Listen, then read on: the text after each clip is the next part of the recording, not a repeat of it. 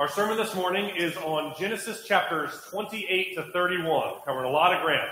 We're going to read the majority of all, all four of those, those chapters, Genesis 28 to 31, looking at Jacob and kind of the goings on with Laban and Leah and, and Rachel. A lot of, lot of twists and turns, a lot of palace intrigue, a lot of family drama that we're going to kind of look at and sort through. And so I'm going to pray, we're to we're to just dive right in and read the majority of these four chapters and just think about how it applies for us. Father in heaven, we ask your blessing on these next few minutes as we listen to your word, as we seek to understand your word, as we seek to apply your word to our hearts and lives. We ask you, Lord, to help us and to be with us, to uh, enable us to see you. It's in Jesus' name that we pray. Yeah. All right. Uh, if you'll remember from where we left off in Genesis chapter 27, Jacob uh, has Jacob has just ripped off essentially his his father and his brother. He deceived, uh, you know, he, he, at first he traded his birthright. He traded Esau's birthright for just a bowl of stew that he was making. So a, a big, huge estate and inheritance and tons of, of money, and he traded it for, for one solitary uh, meal. Then he deceived his, his father Isaac. He was old and blind, and Jacob went into him and said, I'm Esau, I am your, your firstborn son. Uh, and he kind of took the blessing from Isaac that Isaac intended to give to Esau. And then when he does that, Esau says, I'm going to kill you. As soon as, as soon as our father Isaac dies, uh, I, you know, I don't want to, I don't want to like bring grief uh, upon this old man in the few last few days of his life. But as soon as he dies, I'm going to kill Isaac.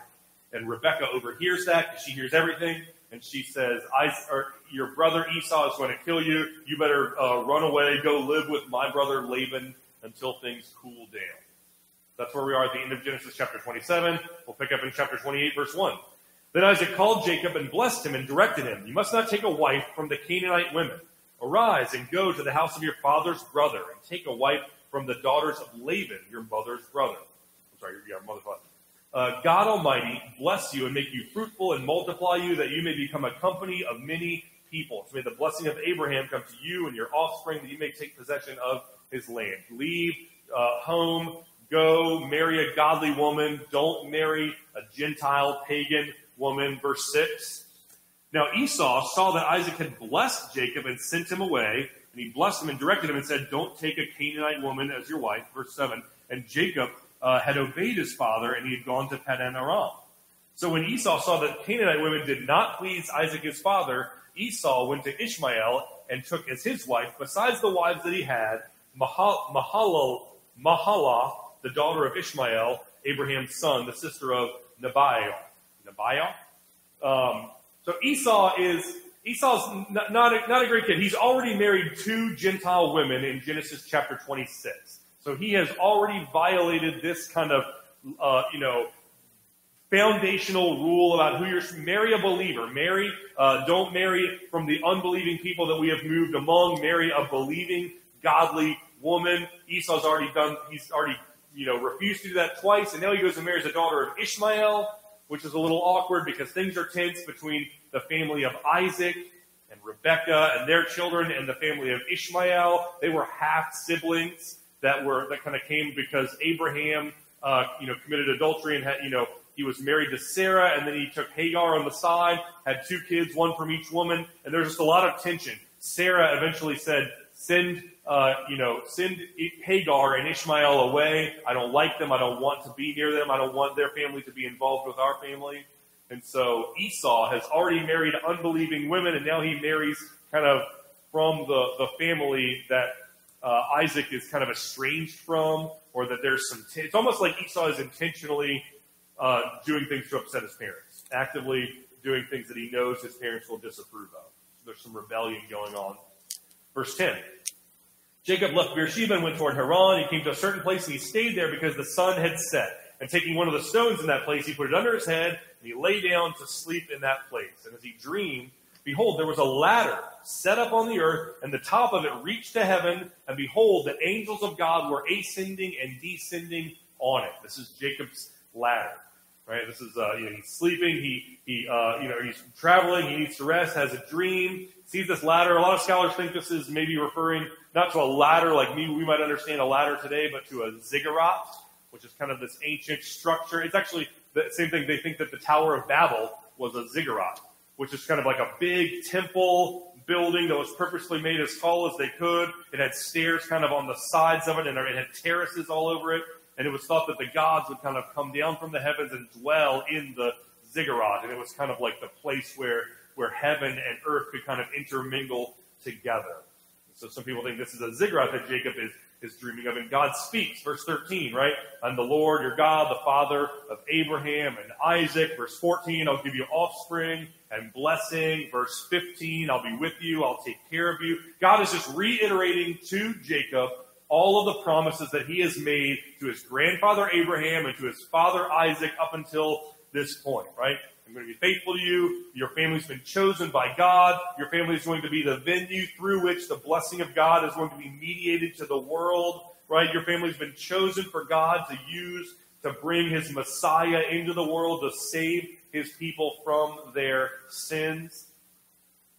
It's kind of all packed up in uh, God's promises to Abraham and also God's promises to Isaac and now and now Jacob. And later, Jesus would appropriate these promises and say these were all right. Like God, God promised to bless the world through your descendants, through the nation that would come from your line, and the blessing for the world is me, Jesus, the Savior, the Messiah, who's going to die for the sins of His people and have and, and you know secure forgiveness for their sins. We know that Jesus appropriates that from John chapter one when he's calling his disciples, and Nathanael says, Rabbi, you are the Son of God. You are the King of Israel. And Jesus says, uh, Very truly, I say to you, in verse 51, you will see heaven opened and the angels of God ascending and descending on the Son of Man.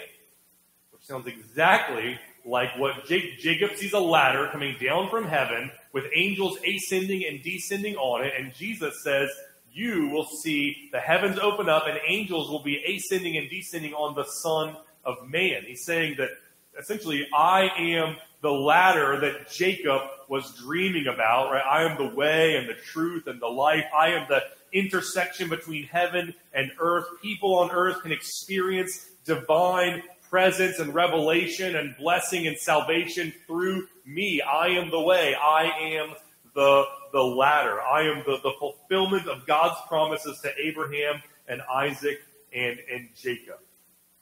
Right? Human, you know, sinful humans can experience a holy God and enjoy a relationship with Him through me, the fulfillment of all of the promises that were made to the patriarchs. Back in Genesis, we're in verse 16. Then Jacob awoke from his sleep, and he said, Surely the Lord is in this place, and I did not know it. How awesome is this place? There is none other than the house of God, and this is the gate of heaven. So Jacob, uh, you know, builds uh, a monument in verses 18 and following to remember and commemorate the faithfulness of God. Verse 20, uh, God will be with me, and keep, this is Jacob's prayer. If God will be with me, keep keep me in the way that I go, so that I will give, or and he will give me bread to eat, clothing to wear, so I'll come to my father Isaac's house in peace. Then the Lord shall be my God, and I will give a tenth of everything I have to you.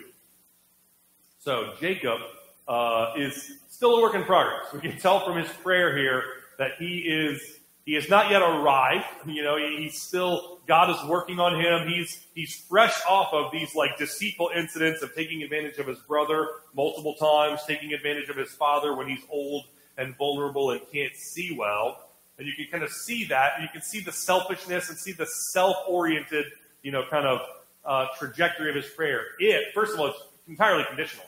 If God will be with me and if God will give me, uh, you know, bread to eat and clothing to wear and if God brings me safely to his father's house, then I will, as a condition of God treating me the way that I want to be treated, doing for me what I want done for me, then I will worship God and tithe and give give to God. So he still kind of has this what's in it for me attitude, this kind of I'll I'll give you what I think you probably, I'll, I'll, I'll, you know, grace you, God, with, with my presence. I'll, I'll, you know, I'll allow myself to be on your team if you meet these conditions for me on the way, on the way in. So not exactly a model prayer from Jacob. He still is, still has a way to go.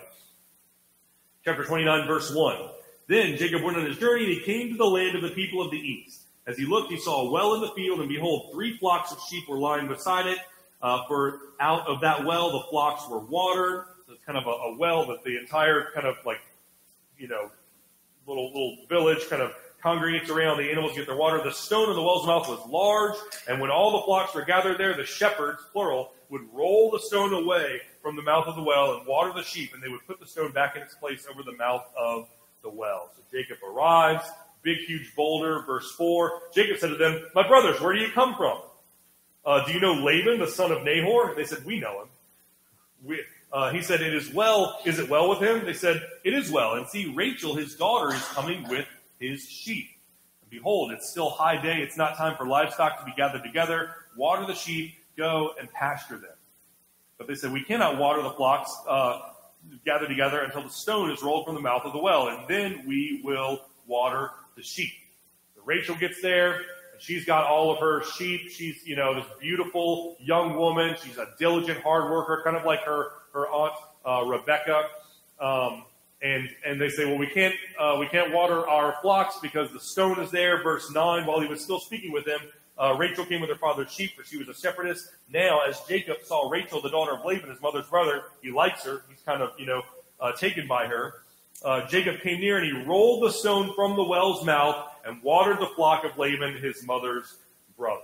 So Jacob takes this big, huge stone that it takes multiple guys to do, kind of in this like feat of strength to impress Rachel, grabs it, kind of like you know, it's like he's working out in the gym and he's like putting extra weight on his thing to try to get the attention of the girl that's next to him. Verse verse eleven, you know, and then Jacob kissed Rachel and wept aloud. So he's direct. He just moves this big rock to try to impress her, flex her muscles, walks right up to her, plants a kiss on her, weeps aloud. Jacob told Rachel that she, that he was her father's kinsman and that he was Rebekah's son, and she ran and told her father.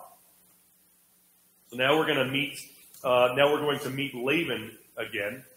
Uh, as soon as Laban, Laban means white.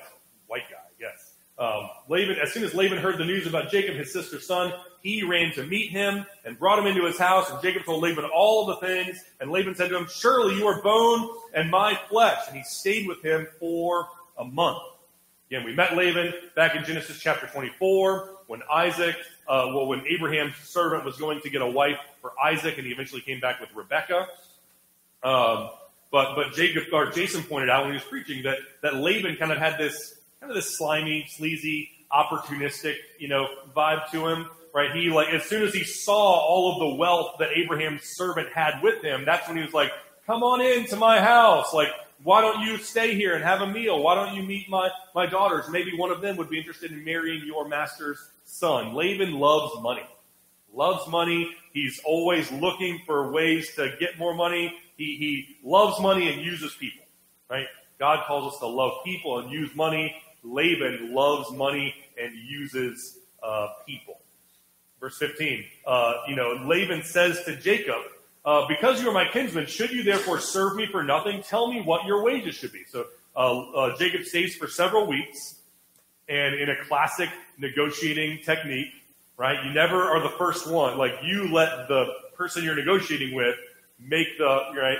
You know, maybe they don't know what they're worth. Maybe they don't know that the going rate for uh, uh, you know a laborer of his you know, skill level is much higher. So why don't you tell me what you want your wages to be? If anyone says that, then you should say to them, no, you tell me what you think my wages should be. Because worst case scenario is that they say too low and you just bargain them higher. But worst case scenario, if you're the first one to speak, is that you come in too low and they just accept it right out of the out of the gate. Verse 16. Uh, um, so Laban had two daughters, and the, the older one was Leah, and the name of the younger one was Rachel. And Leah's eyes were weak, but Rachel was beautiful in form and appearance. So Rachel, Rachel means young lamb, like a, like a ewe lamb. Rachel's this young, beautiful supermodel, you know, woman. She's also she's not full of her. She's humble. She's diligent. She's out there working in the in, in the fields with the, the flocks. She's everything that Jacob wants in a wife. And Leah has a lazy eye. So all we all we really see about Leah is that her eyes were weak. Some people think that means she's cross-eyed, or maybe she just wasn't, uh, you know, attractive to, to look at. Either way, verse 18, Jacob loves Rachel. He says, "I will serve you for your for your younger daughter Rachel." Laban said, "It's better that I give her to you than I should give her to some other man." So yeah, stay with me. And Jacob served seven years for Rachel, but they seemed like a few days because of the love that he had for her. Verse 15. Wait, I'm sorry, verse 21. Then Jacob said to Laban, Give me my wife, that I may go into her, for my time is completed. So Laban gathered all the people of the place and made a feast, a big wedding. And in the evening he took his daughter Leah and brought her to Jacob, and he went into her. Jacob gets tricked. Jacob gets deceived by Laban. Verse 25, In the morning, behold, it was Leah.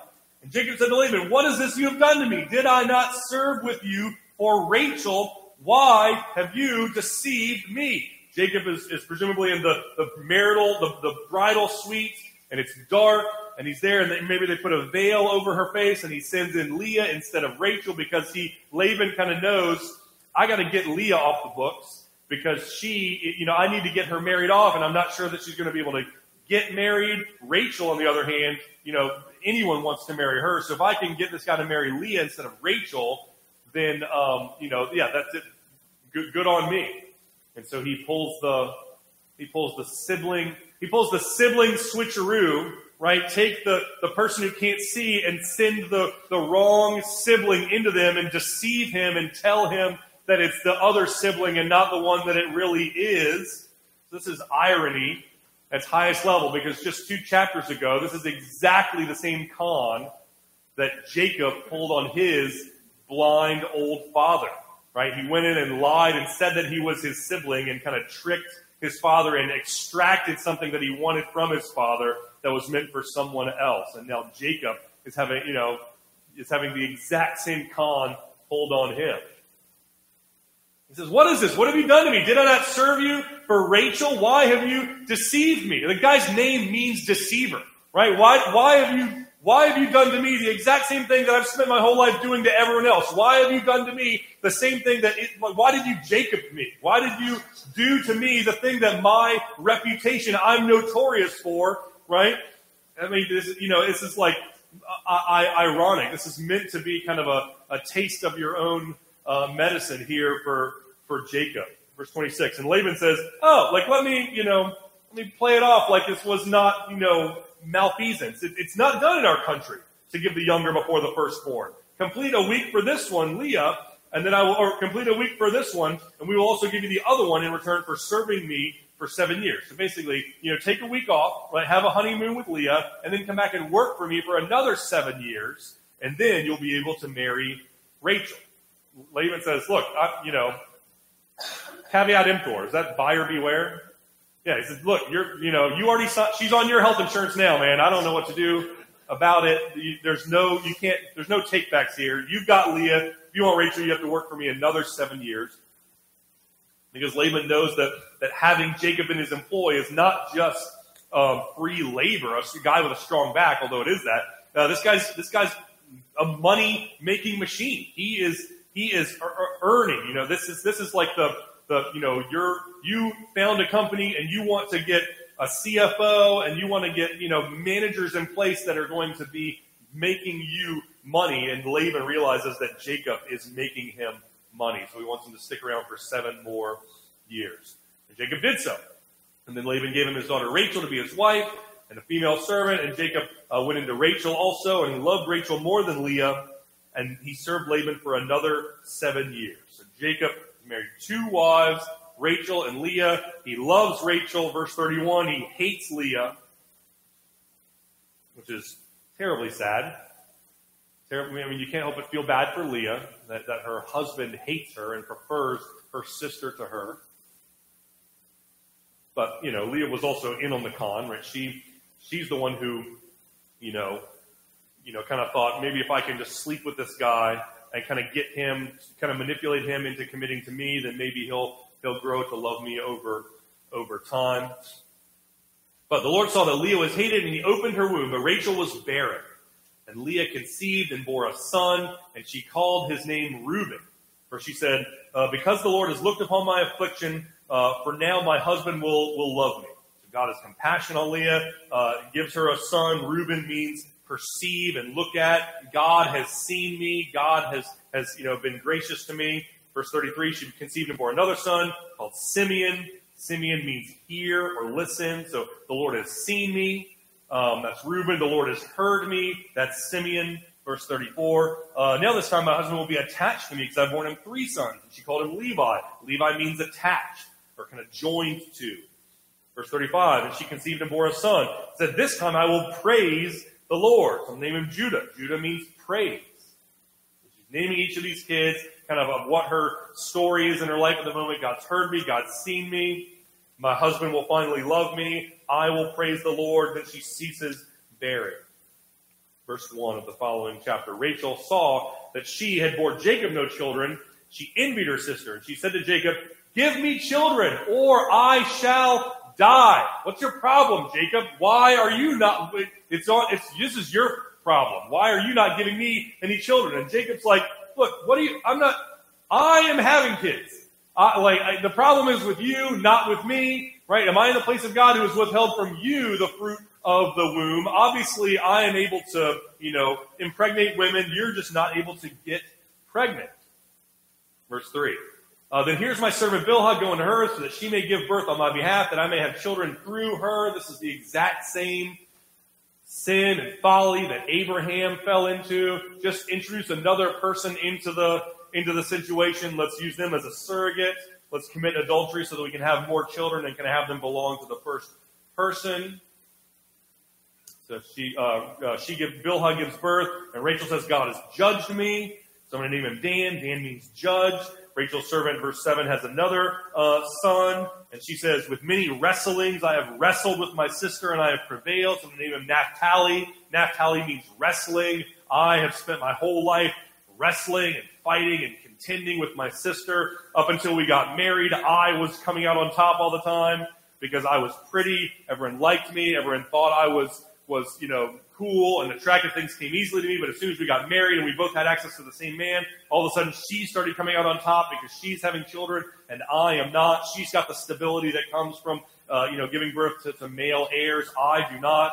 She has, has security for knowing that when she gets older, she's going to have sons to take care of her. I do not. We've been fighting. We've been wrestling. Verse 9, when Leah saw that she had ceased bearing children, she took her servant and gave her to Jacob as a wife. So Leah's like, I didn't know that we could use our servants as surrogates. We, I would have eight kids by now. We'd be pumping them out at twice as fast. How come no one told me about that little, you know, stipulation? So she gives her servant to Jacob, and, and uh, she bears him a son. And Leah says, good fortune has come. Gad means good fortune. Verse 12, she bears him another son. And Leah says, happy am I. Uh, I am blessed, and women have called me happy. Asher means happy. So now at this point, Jacob has eight sons, four from Leah, four from Rachel's servant Bilhah. I'm sorry, four from Leah, two from Rachel's servant Bilhah, two from Leah's servant Zilpah. Verse 14. In the days of the wheat harvest, Reuben found Reuben went out and found mandrakes in the field and brought them to his mother Leah. Reuben is the first uh, born son of Leah. He goes and finds mandrakes. Mandrakes were thought to be an aphrodisiac, right? These are, they're kind of like green M&Ms, right? They're meant to kind of sexual attraction, desire. It's like you're going to have a date night. And Rachel, uh, who's never had any kids of her own, uh, says to Leah, give me some of your son's mandrakes. He says, is it a small matter that you've taken away my husband? Now you want to take my mandrakes also? I, I need, you know, I need them. You've got four kids. I have none. I need all the help that I can get.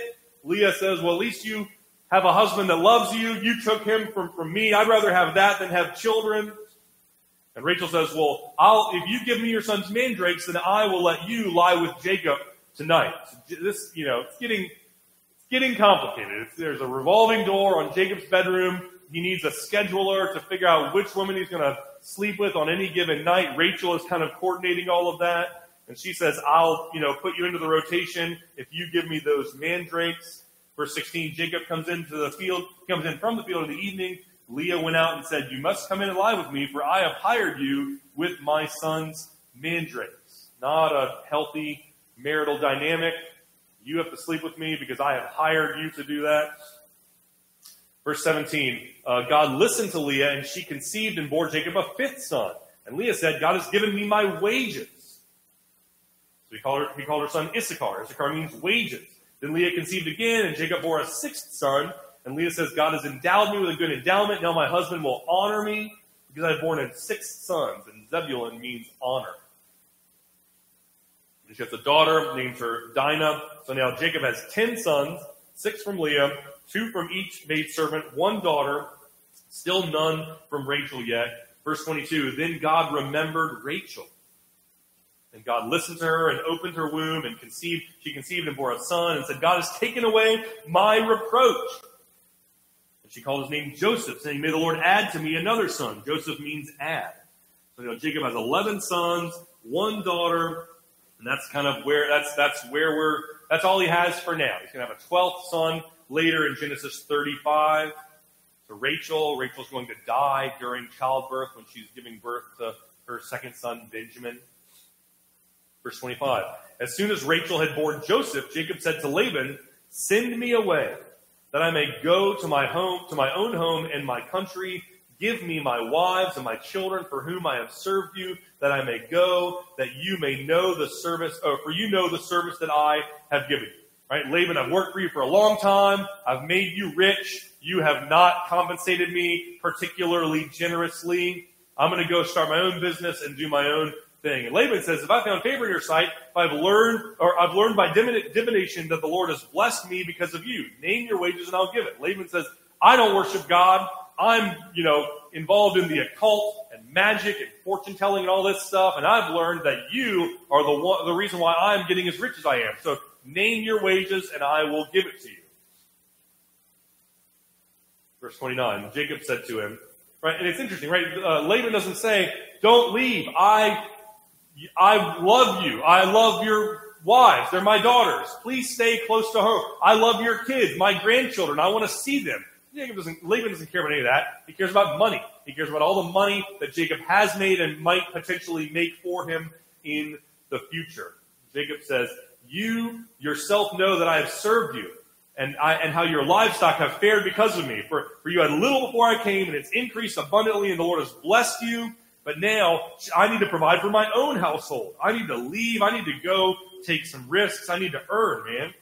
31. What shall I give you? Jacob said, You shall not give me anything, but you do this for me, and I will pass through your flock and keep it. Let me pass through your flock today and remove from it all the speckled and spotted sheep and every black lamb and the speckled and spotted among the goats, and those will be, that's my retention bonus. It's all of the speckled and spotted animals and the black lambs.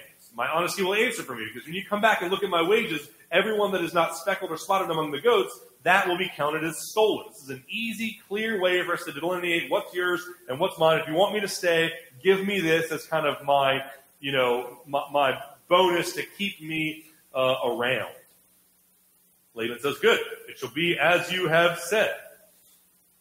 But that day Laban removed the male goats that were striped and spotted and all the female goats that were speckled and spotted and everyone that had a white on it and every lamb that was black and he put them in the charge of his sons. He's hiding his money in a Cayman Island bank account. Like, I don't want you to know about this. I'm going to get all of the stuff that's rightfully yours according to our agreement that we just signed. I'm going to move it away so that you don't know where it is. Laban is conning Jacob again. So Jacob, but it, so it, it's a, a, big kind of one-time nest egg bonus that's supposed to come to him in the form of all of the speckled and spotted animals are there, as well as a, a, a revenue sharing, kind of profit sharing model going forward, right? If we have a big flock with 100 animals and 20 of them are speckled and spotted, then that means I'm getting 20% of the revenue moving forward. And, and Laban kind of rips all of that, that off and says, you can't have any of, any of that. But then, so now Jacob is, is, a, is still a con man. He's still a schemer himself. So he's going to go toe to toe with Laban. Jacob took fresh sticks of poplar and almond and plane trees, and he peeled white streaks in them, and he exposed the white of the sticks. And he set the sticks that he had peeled in front of the troughs, that is the watering places where the flocks came to drink. And since they bred when they came to drink, the flocks bred in front of the sticks, and so the flocks brought forth striped and speckled and spotted offspring. So this is, you know, a weird, not sure what exactly is going on here, if it's, some, if it's like some sort of superstition that if animals see speckled, spotted uh, plants, then maybe their, their offspring will be speckled and spotted, or maybe it actually is some primitive, like genetic engineering that, that you know, that, these, you know, shepherds kind of knew about. But Jacob is basically trying to uh, manipulate the, skew the results, right? He's like, I went in going thinking that maybe 20% of the flocks were going to be mine, and now I've got one because Laban's ripped me off. So I'm going to try to get that 1% to reproduce a whole lot and, and minimize the reproduction of the other ones because I'm not getting any uh, revenue from that. Verse 40. And Jacob separated the lambs and put the faces of the flocks toward the striped, and all that were black in the flock of Laban. He put his own droves apart, and he did not put them with Laban's flock. Whenever the stronger of the flock were breeding, Jacob would lay the sticks in the troughs before the eyes of the flock, that they might breed among the sticks. But the feebler of the flock, he would lay the, he would not lay them there.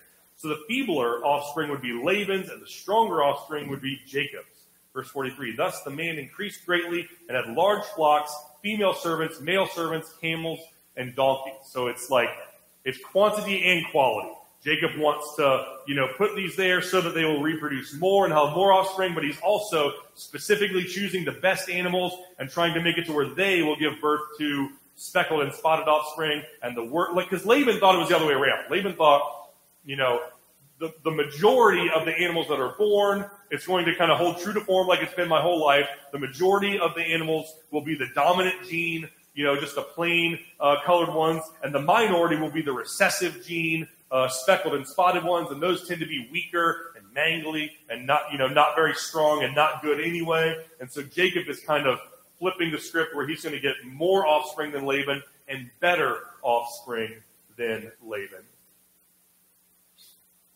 In the next chapter, verse 1. Now Jacob heard that the sons of Laban were saying, Jacob has taken all that was our father's, and from what our father's, he has gained all of this wealth. They're catching on, right?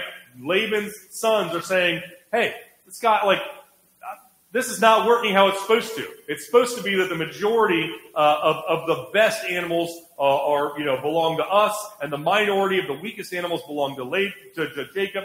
But he's he's cooking the book somehow. He's manipulating the results. And Jacob saw that Laban did not regard him with favor as before. Laban's getting upset.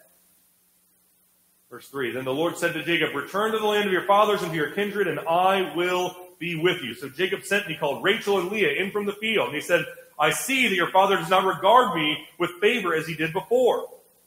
But the God of my father has been with me. You know that I've served your father all this time with all my strength, yet your father has cheated me and changed my wages ten times.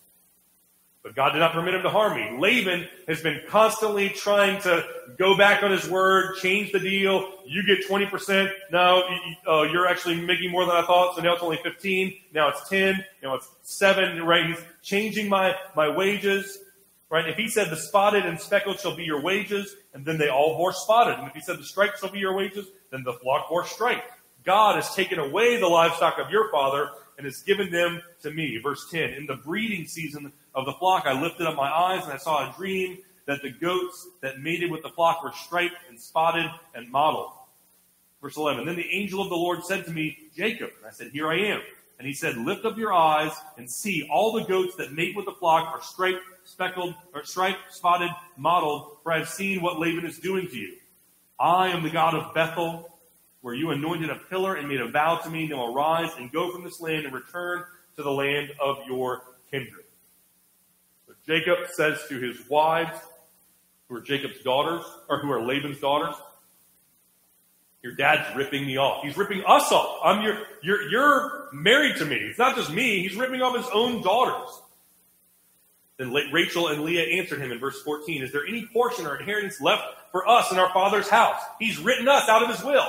He hates Jacob so much that he is letting, he, he is disowning his own daughters because they are associated with Jacob because Jacob is outsmarting him. Jacob is out earning him. We're regarded as foreigners.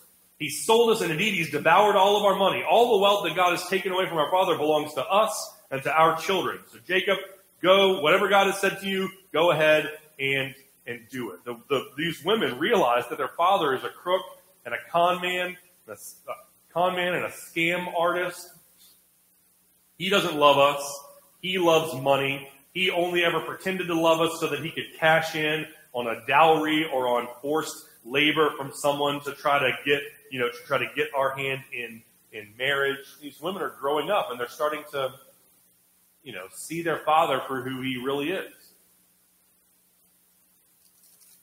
Instruct, instructive, right? You grow up, you're gonna have a, you look back on your childhood and on your parents with fresh eyes.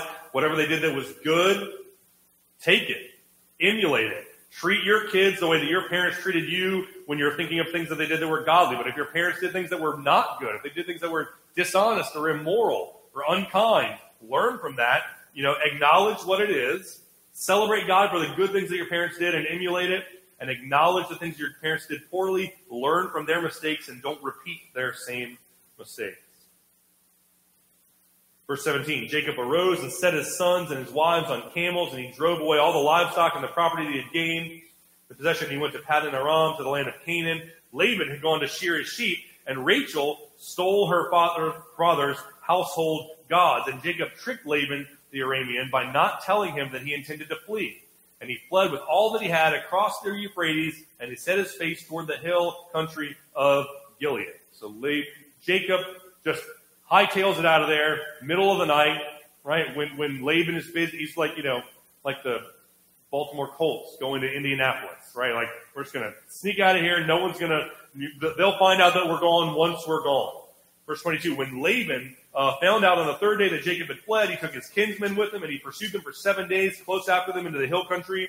And God came to Laban in a dream and said, Be careful not to say anything to Jacob, either good or bad. Verse 25, eventually Laban overtook Jacob. Jacob had, pinched his, had pitched his tent in the hill country, and Laban with his kinsmen pitched tents in the hill country of Gilead. And Laban said to Jacob, What have you done? Why have you tricked me and driven away my daughters like captives of the sword? Why did you secretly trick me and not tell me so that I might have sent you away with mirth and songs and tambourine and lyre? Why did you not permit me to kiss my sons and daughters and grandchildren farewell? All of a sudden, Laban cares about, right? The whole time it's been money, money, money, right? Don't leave, Jacob, because you make me money. Let me steal money from you. Let me, you know, deprive. Uh, I'm not going to give money to my own kids as an inheritance to kind of leave a legacy for the coming generations. Laban's always been about money until all of a sudden it's convenient for him to pretend like he cares about his family. Says, why did you do that? Now you have done foolishly, verse 28. Verse 29, it is in my power to do you harm. I could kill you right now, Jacob. No one would ever even know. Take all of your stuff right back, stuff that you stole from me. God of your father spoke to me last night and said, be careful not to say anything to Jacob, either good or bad. And now you've gone away because you longed greatly for your father's house. But, but why did you steal my God? Why did you break into my room and steal my idol that I keep in my room that I, you know, this false God that I, that I pray to? Here's the detail that Jacob wasn't familiar with. Jacob didn't know that Rachel had stolen Laban's God. Jacob said, Because I was afraid, I thought that you would take your daughters from me by force. Anyone that you see with me, that you find your gods, they shall not live. In the presence of our kinsmen, point out what I have that's yours and take it. And Jacob didn't know that Rachel had stolen those gods. And so Laban goes into Rachel's tent and into Le- or he goes into Leah's tent and the tent of the two female servants. He didn't find anything. And he went into Leah's tent. He entered Rachel's tent. And Rachel had taken the household gods and put them in a camel's saddle and sat on them. Right? So those gods aren't very good. They, they, you know, they, they can't make anything happen. They get, you know, they just get taken wherever they, wherever they want. And Rachel had taken them and sat on them. Laban felt about the tent. He did not find them. And she said to her father, Let not my Lord be angry that I cannot rise before you, because the way of women is upon me. So she searched, but or so he searched, but did not find his God. So Rachel says, I didn't take him. Laban says, Well, what about that container that's about their exact size that they could easily be hiding in that you're sitting on and you have not gotten up the whole time? So she's busted, and she says, I'm on my period. And, and he's, oh, I'm out Talk to your mother about that. Uh, this is not my department. So he says, I'm just going to write those gods off as a loss. I don't even want them. Verse 36, Jacob became angry and berated Laban. Jacob said, What is my offense? What is what you came after me? You accused me of stealing. You felt through all my stuff. You haven't found any of your, your goods. Set it here before your kinsmen so that we may decide between us. These 20 years, Laban, right? Seven for Leah, seven for Rachel, six more after that, working for you with this profit sharing model that you kept, you know, conning me and stealing from me. 20 years I've been with you. Your ewes and female goats have not miscarried, and, and I have not eaten the rams of your flocks. What was torn by wild beasts, I did not bring you. You made me buy all my uniforms, right? Any losses that were incurred during the course of doing my job, I ate it. I didn't, you know, pass it on to you as the owner of the business. Everything that you required from my hand, I bore the loss myself, whether it was stolen. Verse 40, there I was. By the day, heat consumed me. Cold by night, slept, fled, sleep fled from my eyes, right? I worked around the clock for you. 20 years, I've served you. Verse 42, if the God of my father, the God of Abraham, and the fear of Isaac had not been on my side, surely you would have sent me away empty handed. The only reason I've got anything is because God saw my affliction and the labor of my hands, and he rebuked you. You are a crook, Laban. You stole from me. You stole from your own daughters and from your own grandchildren. You're a con man and a crook. You're a bad God. Verse 43. Then Laban answered, The daughters are my daughters. The children are my children. The flocks are my flocks. Everything that you have, Jacob, is mine. He still is thinking that Jacob stole from him when he the whole time has been stealing from, from Jacob. Right? What can I do this day for these daughters and their children that you have born? Come, let us make a covenant, you and I. Right? Let's make a truce. And Jacob took a stone and set it up as a pillar, presuming, presuming to, this is verse 45, seeming to represent the one God that Jacob believes in. And then the kinsmen of Laban said, gather stones. And they took stones and made a heap, presuming, presumably to represent the variety, the multiplicity of gods that Laban worships and they make a they make a pillar and they call it Jegar Sahadutha, but Jacob called it Galeed. And Laban said, This heap is a witness between you and me today. And he named it Galeed and Mizpah, for he said, The Lord watch between you and me. When one of us is out of the other sight, if you, this is Laban, if you oppress my daughters, or if you take my wives beside, if you take other wives beside my daughters, and no one, and although no one is with us, God is a witness between you and me. Laban's idea of a covenant is you better not do anything uh, wrong to me, and if you do, right, God is the God's the elf on the shelf that's going to see what you do, and you're going to be in trouble for it. You better you better not. Verse 51, set up this heap and this pillar I've set between you and me. This heap is a witness, the pillar is a witness. I will not pass over this heap, and you don't pass over this pillar. No one does the other one harm. You stay on your side, I stay on my side. Verse 53 The God of Abraham and the God of Nahor, the God of their father, will judge between us. And Jacob swore by the fear of his father Isaac, and Jacob offered a sacrifice in the hill country and called his kinsmen to eat bread. They ate bread, they spent the night. Early in the morning, Laban arose, kissed his children, grandchildren, blessed them, and departed and returned home. The story of Jacob and Laban, these two kind of schemer, con men, both trying to take advantage of the other one, both trying to get the upper hand on the other one, both trying to manipulate the other one. And, and Rachel and Laban, Rachel and Leah, these two sisters who spend their whole life Naphtali wrestling with each other, fighting with each other, contending, trying to get the upper hand, just like Jacob and Esau did, right? Trying to get the upper hand, trying to have, you know, I'm prettier, that's good, I can have kids, that, you know, it's just a story of all of these, you know, all these guys. And here's what we, you know, what we can take away, the big, the, the overarching theme is exactly that, right? Everyone in the story has conflict with someone. Jacob has conflict with Esau. Jacob goes to Laban. Jacob has conflict with Laban. Rachel and Leah, conflict, tension, rivalry, right? Trying to get the best of the others is a recurring theme. Everyone's always trying to get the better of everyone else that they are around, ripping each other off, tricking each other, lying to each other, manipulating, taking advantage of each other, bitterness, jealousy, resentment. Every single turn, everyone in the story is constantly fighting and striving and competing with someone else. And you can't blame them. You can't blame them for acting like that because that's that's how you that's how you get ahead, and right? That's how you get ahead in life. Is to is to it's a it's a dog eat dog world. Kill or be killed, right? Every dollar that someone else gets is a dollar that you could have gotten. They're taking money out of your pocket. Every victory for them is a loss for you. You got to get out there. You got to earn. You got to compete. You got to win. You got to be good enough. You've got to be smart enough. You've got to be savvy. You've got to be clever. You've got to take advantage of them. You've got to get revenge when they wrong you. You've got to, you know, if they have a vulnerability, you have to exploit it.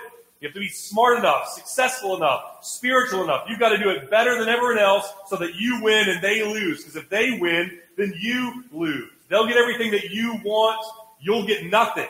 They'll get love and attention from their spouse. You'll get no one will love you and care about you. They'll get the money that was rightfully yours. It's all on you. It's all up to you. Get rich or die trying.